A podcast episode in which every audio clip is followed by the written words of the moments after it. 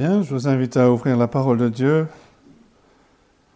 dans la lettre de Paul aux Romains, au chapitre 14. Nous allons lire les versets 1 à 12. Romains chapitre 14, les versets 1 à 12. Et voici la parole de Dieu. Accueillez celui qui est faible dans la foi et ne discutez pas les opinions. Tel croit pouvoir manger de tout, tel autre qui est faible ne mange que des légumes. Que celui qui mange ne méprise, ne méprise point celui qui ne mange pas, et que celui qui ne mange pas ne juge point celui qui mange, car Dieu l'a accueilli. Qui es-tu, toi qui juges un serviteur d'autrui? S'il se tient debout ou s'il tombe, cela regarde son maître mais il se tiendra debout, car le Seigneur a le pouvoir de l'affermir. Tel fait une distinction entre les jours, tel autre les estime tous égaux. Que chacun ait en son esprit une pleine conviction. Celui qui distingue entre les jours agit ainsi pour le Seigneur. Celui qui mange, c'est pour le Seigneur qu'il mange, car il rend grâce à Dieu. Celui qui ne mange pas, c'est pour le Seigneur qu'il ne mange pas, et il rend grâce à Dieu. En effet, nul de nous ne vit pour lui-même, et nul ne meurt pour lui-même. Car si nous vivons, nous vivons pour le Seigneur, et si nous mourons, nous mourons pour le Seigneur. Soit donc que nous vivons, vivions, soit que nous mourions, nous sommes au Seigneur. Car Christ est mort, et il est revenu à la vie, afin de dominer sur les morts et sur les vivants. Mais toi, pourquoi juges-tu ton frère? Ou toi, pourquoi méprises-tu ton frère? Puisque nous comparaîtrons tous devant le tribunal de Dieu. Car il est écrit, Je suis vivant, dit le Seigneur. Tout genou fléchira devant moi, et toute langue donnera gloire à Dieu. Ainsi, chacun de nous rendra compte à Dieu pour lui-même. Et jusque-là, la parole de Dieu. Je ne sais pas si vous avez la même impression que moi en lisant cette euh, lettre, en parcourant cette lettre aux Romains, mais on a une merveilleuse topographie, c'est comme quand on voyage, on a une succession de, paysages et le paysage ne cesse de, changer. On a commencé dans cette lettre en voyant euh, l'arrière-plan sombre dans les premiers chapitres. On a ensuite vu des chapitres gorgé de sang dans les chapitres 3, 4 et 5. Nous avons la paix avec Dieu, oui, mais c'est par notre Seigneur Jésus-Christ, par ce qu'il a accompli sur la croix. Il est mort sur la croix pour nous. Dans les chapitres suivants, les chapitres 6, 7 euh, et 8, Paul nous a examiné, euh, nous a amené à examiner en profondeur la, la vie chrétienne et ces chapitres 6, 7 et 8 ne sont pas seulement tous vrais pour les croyants, mais ils sont tous vrais pour tous les croyants durant toute leur vie. Et ensuite, chapitre 9, 10 et 11, Paul nous a amené à voir les sommets de la providence de Dieu et de ses relations, euh, de son œuvre de salut, de ses relations avec l'humanité. Et puis, chapitre 12 et 13, euh, Paul euh, nous a parlé de cette vie nouvelle, de cette, comment vivre cette vie chrétienne dans un pays étranger, nous qui sommes citoyens du royaume de Dieu, nous qui sommes citoyens des cieux, nous vivons temporairement euh, dans ce monde. Et le paysage change encore une fois quand on arrive au chapitre 14 et de ce euh, chapitre 14 verset 1 jusqu'à la fin du chapitre 15 verset 33. Paul se focalise sur un fardeau euh, particulier qu'il a pour toutes les églises et en particulier pour cette église à Rome. Il est préoccupé, il veut leur donner une instruction de l'Évangile au sujet de comment les chrétiens agissent les uns envers les autres euh, quand ils ont affaire avec des chrétiens qui ne sont pas du même avis qu'eux euh, au sujet de certaines pratiques bien spécifiques. Il est clair que Paul a des situations bien spécifiques en tête. Ce qui est moins clair, c'est quelle situation spécifique il a en tête.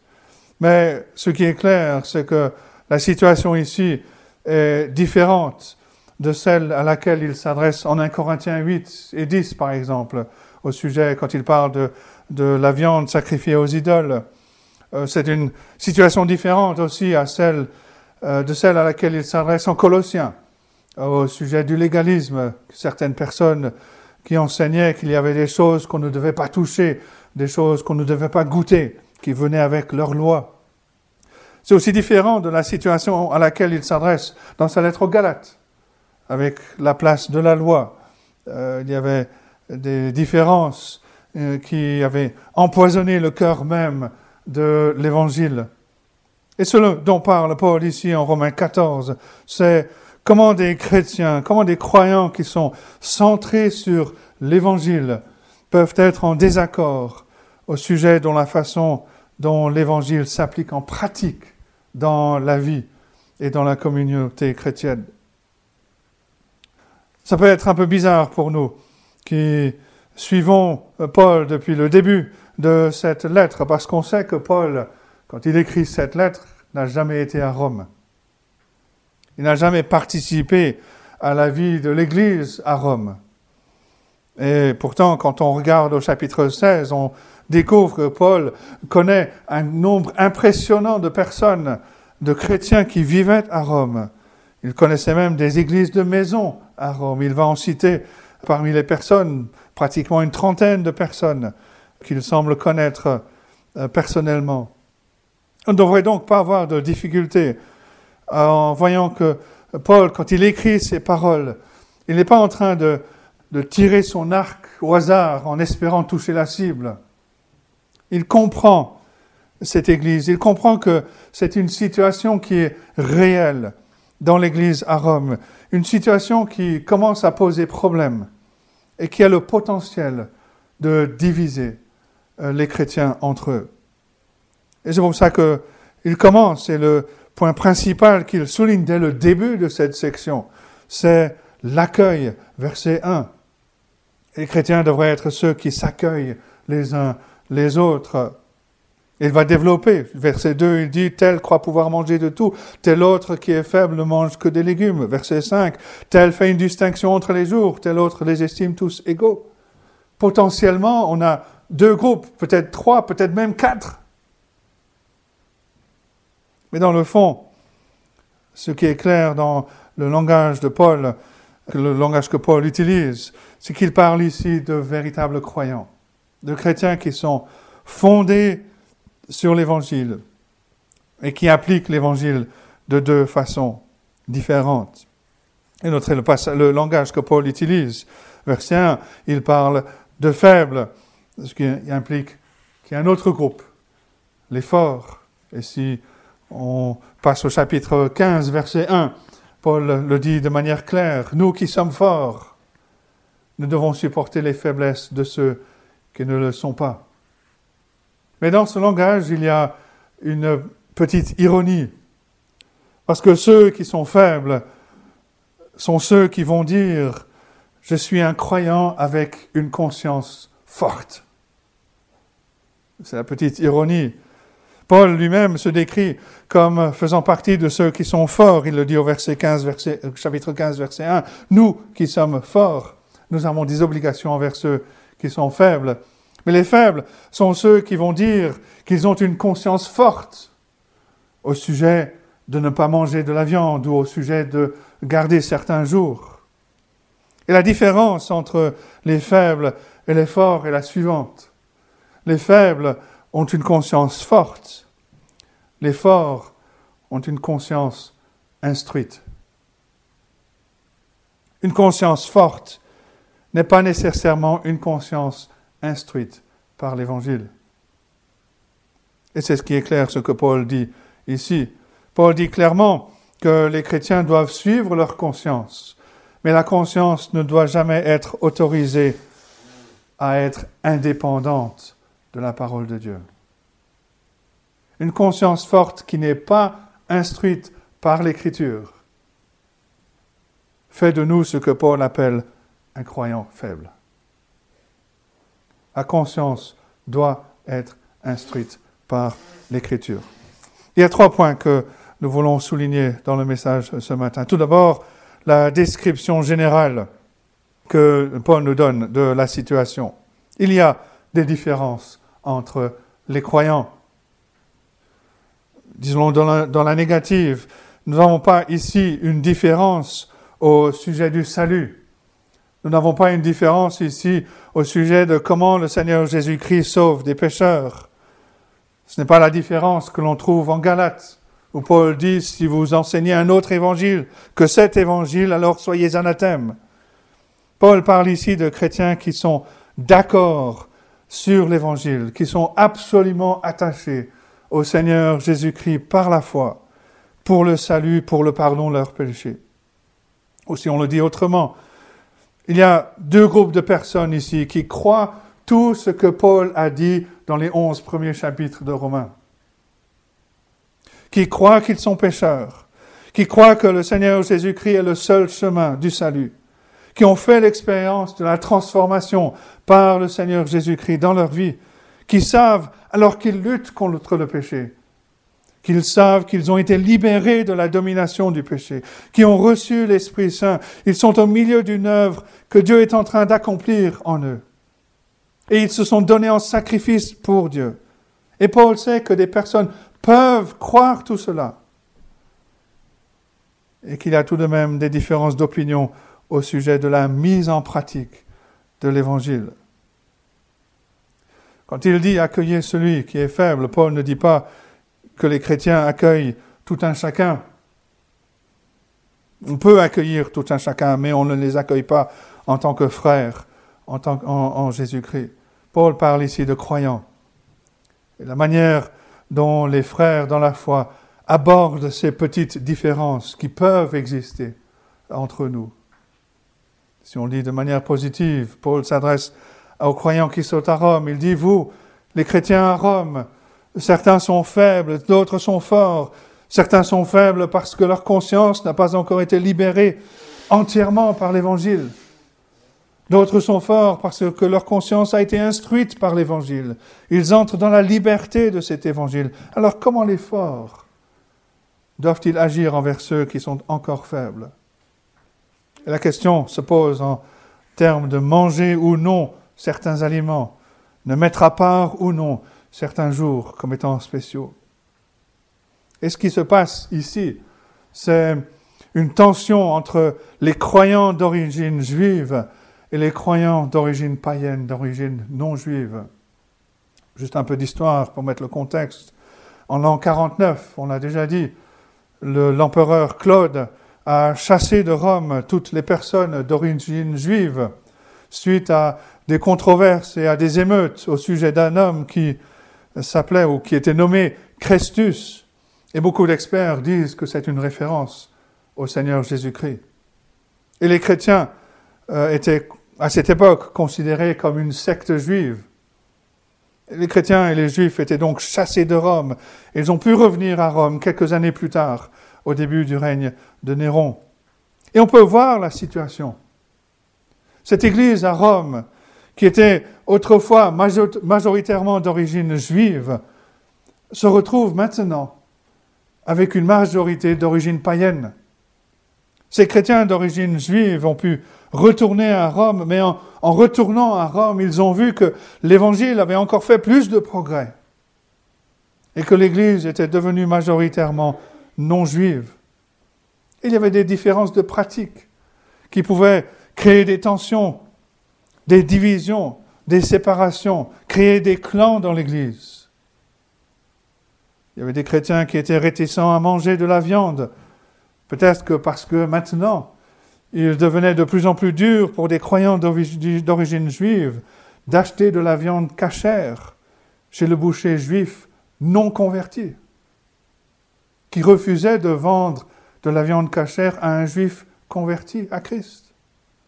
La même chose pour la distinction des jours. Il y avait un calendrier pour toute la vie pour les juifs. Et pas facile de se débarrasser de ce calendrier.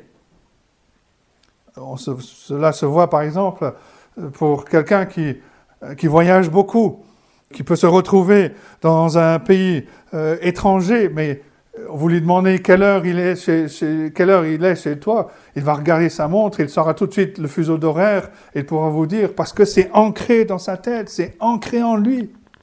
Ces choses que nous connaissons depuis notre enfance, elles ne, elles ne vont pas disparaître dans un claquement de doigts quand on devient chrétien. Non, elles ont besoin d'être surmontées. Et Paul veut aider ses croyants à Rome à surmonter ensemble ces différences afin de manifester la gloire de l'unité de l'Évangile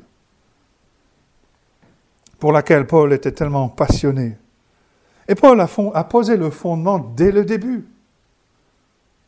C'est une chose merveilleuse d'avancer tranquillement, lentement dans cette lettre euh, de Romains, de réaliser que Paul a posé le fondement pour surmonter ces différences dès le chapitre 1.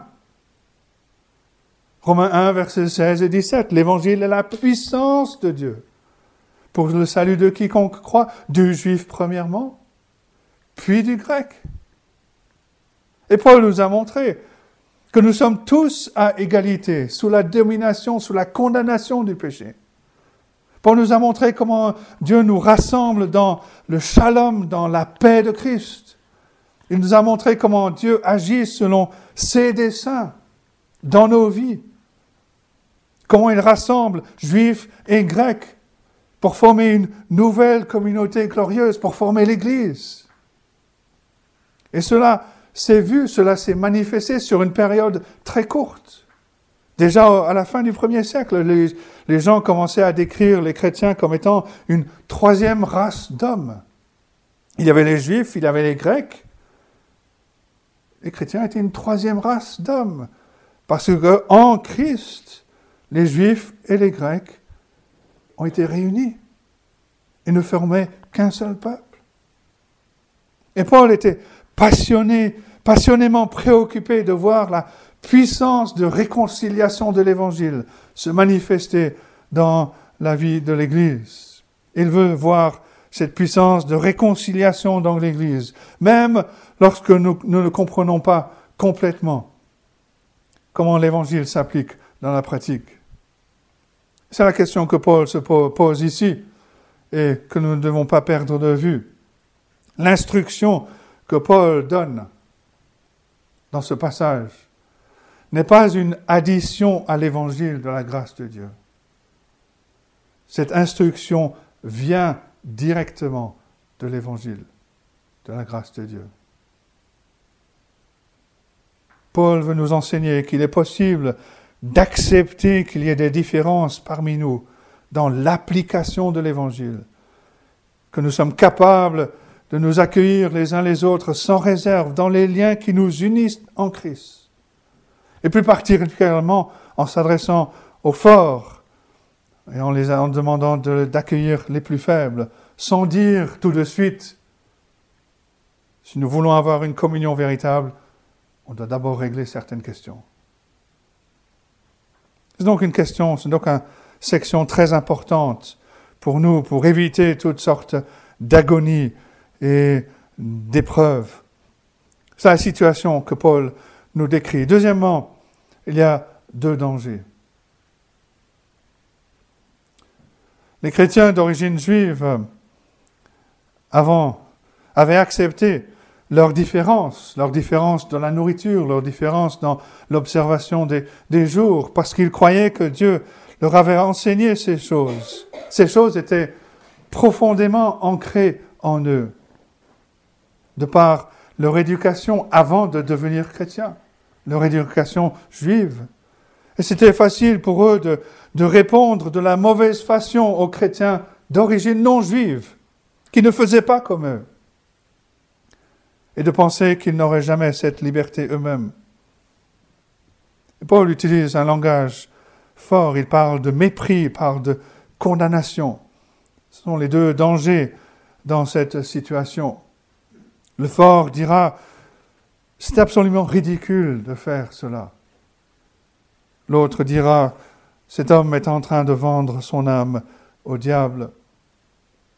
Bien entendu, et nous le savons, il y avait des lois relatives au régime, relatives à, l'alimentation dans l'Ancien Testament. Et pendant beaucoup d'années, ces chrétiens, chaque chrétien d'origine juive à cette époque, avait été élevé dans une période de l'histoire juive où ce qu'on mangeait et comment on distinguait les jours étaient des questions pour lesquelles des gens avaient donné leur vie. C'était quelque chose qui était profondément ancré en eux. Et Paul euh, s'adresse aux forts euh, en leur disant que euh, ce serait tellement facile pour le fort, pour celui qui peut manger de tout, pour qui tous les jours sont égaux, de se contenter de dire aux plus faibles que le calendrier de Moïse a été accompli en Christ. Paul ici ne parle pas, quand il parle d'observer des jours, il ne parle pas du jour du Seigneur, parce que le Nouveau Testament euh, continue d'employer un langage bien spécifique pour un jour dans la semaine. Et Paul parle de l'observation générale du calendrier mosaïque. Et pour le croyant fort, cela n'a plus de sens. Cela a été terminé, accompli en Christ. Pour le croyant d'origine juive, il y avait le danger de juger, de condamner le croyant d'origine non juive. Et quand on se plonge dans ces questions, euh, c'est là que nous créons des chibolettes, c'est des petits tests pour déterminer si nous allons réellement vivre en communion avec un tel ou un tel, ou que nous serons réellement en communion lorsque nous les aurons redressés sur un petit point. Est-ce que vous vous rappelez de l'histoire des chibolettes? Ça vous dit quelque chose? On la trouve en Juge chapitre 12. Il y avait un conflit entre Galade et les Éphraïmites. Et juge 12, versets 5 et 6, on lit ceci. Galade s'empara des guets du Jourdain du côté d'Éphraïm. Et quand l'un des fuyards d'Éphraïm disait Laissez-moi passer, les hommes de Galade lui demandaient Es-tu Éphraïmite? Il répondait non. Il lui disait alors Eh bien, dis Chibolette. Et il disait Cibolette, car il ne pouvait pas bien prononcer. Sur quoi les hommes de Galade le saisissaient et l'égorgeait près des guets du Jourdain. Il périt en ce temps-là 42 000 hommes d'Éphraïm. Si on veut euh, le, moderniser, c'est comme un Anglais qui demande à un Français de prononcer le the, euh, le th, avec la langue entre les dents. beaucoup vont dire the ou ve en avec un v, c'est pas la bonne prononciation. Mais des, ce sont des petites choses, des chibolettes qui vont devenir grands et qui peuvent nous séparer. Or, il y a effectivement quand même des tests pour notre communion les uns avec les autres. Si ma première réaction envers un frère en Christ, c'est de voir et d'attirer l'attention vers ces domaines d'application où il diffère de moi, alors je suis en danger de transformer cela en chibolette. Si ma deuxième réaction est de regarder de haut, de, me considérer supérieur à l'autre, ou de le condamner, alors je suis dans la même, dans la situation exacte euh, à laquelle Paul s'adresse. Paul n'est pas seulement un apôtre, Paul est un pasteur. Et Paul sait que son devoir, son privilège, c'est d'aimer tous les membres de manière égale, mais c'est aussi de découvrir que les membres ne s'aiment pas toujours avec le même amour, qu'il y a des barrières, qu'il y a des clans et qu'il y a des chibolettes. Et la première exhortation qu'il nous donne, c'est de nous accueillir et de, de s'accueillir mutuellement, d'accueillir tous ceux que Christ a accueillis, parce que nous faisons partie de la même famille, que nous soyons forts ou faibles.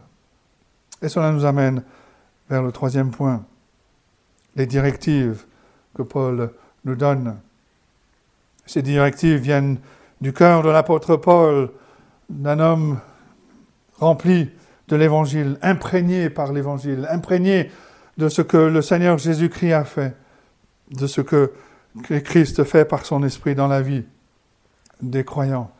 Le premier principe qu'il nous donne, accueillez celui qui est faible dans la foi. Vous êtes fort, vous êtes libre, vous avez une conscience qui a été davantage instruite par la parole de Dieu.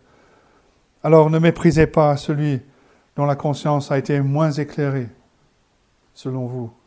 et accueillez-le. Il n'y a pas de place pour les oui, mais...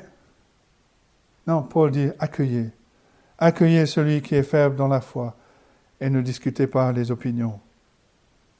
Le deuxième principe, ne jugez pas l'un autre croyant. Pourquoi? Parce qu'aucun autre croyant n'est notre serviteur. Nous ne sommes pas les maîtres d'un autre croyant. Nous ne pouvons pas juger quelqu'un qui se tient debout ou qui tombe devant un autre maître. Et Paul est en train de nous dire ici, en train de nous reprendre, vous allez peut-être condamner cette personne, mais surprise, le Seigneur Jésus-Christ est autant mort pour lui que pour vous. Et ce Jésus qui est mort pour être le maître de cette personne a le pouvoir d'affermir cette personne et de la faire tenir jusqu'au jour, au debout, au jour du jugement. Ne jugez pas un autre croyant. Troisième principe, étudiez clairement l'Évangile et ses implications. Mais respectez toujours une motivation consciencieuse de dévotion pour le Seigneur Jésus-Christ. C'est ce qu'il dira dans les versets 6 à 9. Il y a la possibilité de voir un frère en Christ qui n'a pas clairement étudié les implications de l'Évangile. Mais on peut, nous, se placer ou s'imaginer être meilleur que lui et tirer un trait, dire qu'il n'est pas autant dévoué pour le Seigneur Jésus-Christ que je le suis. Paul dit, allez, la raison pour laquelle il vit cette vie, il vit, sa vie de cette façon, c'est parce qu'il vit pour le Seigneur, selon son, sa compréhension. La, raison pour laquelle ces personnes ne mangent pas de viande, c'est la raison pour laquelle, c'est la, raison pour laquelle ces personnes euh, distinguent les jours, n'étant pas complètement instruits par l'Évangile. C'est la façon dont ils expriment leur dévotion envers le Seigneur Jésus-Christ. Et cela devrait être clair comme du cristal pour nous, qu'il est possible d'être juste théologiquement, avec moins de dévotion pour le Seigneur Jésus-Christ qu'un autre croyant. Il est possible d'être juste théologiquement, avec moins de dévotion pour le Seigneur Jésus-Christ qu'un autre croyant. Et Paul nous dit, faites attention. Reconnaissez que c'est votre frère, que c'est votre sœur en Christ. C'est un vrai challenge. Et puis Paul rajoute de manière très solennelle au verset 12, Ainsi chacun de nous rendra compte à Dieu pour lui-même. Et Paul ici se fait l'écho du Seigneur euh, Jésus-Christ. Euh, rappelons-nous ce que le Seigneur Jésus, dans, en Matthieu 25, versets 31 à 44, dans l'image du jugement, où le Fils de l'homme mettra les brebis à sa droite et les boucs à sa gauche. La règle du jugement est la suivante. Toutes les fois que vous avez fait ces choses à l'un de ces plus petits de mes frères, c'est à moi que vous les avez faites. Alors méprisez les faibles dans la foi, c'est mépriser le Seigneur qui est mort pour ces faibles. Et Paul nous a rappelé en Romains chapitre 5 que c'est lorsque nous étions faibles, lorsque nous étions sans force, que Christ est mort pour nous. L'implication ici, c'est que je dois traîner à la croix tout sentiment de mépris, de jugement envers un frère ou une sœur en Christ, et de laisser mourir ce sentiment à la croix par amour pour le Seigneur Jésus-Christ. Accueillez celui qui est faible dans la foi et ne discutez pas les opinions. Paul n'a pas terminé avec ce sujet, mais c'est une introduction suffisante pour notre méditation cette semaine. Que Dieu nous aide à ruminer ces choses et qu'il bénisse sa parole à nos cœurs ce matin. Amen.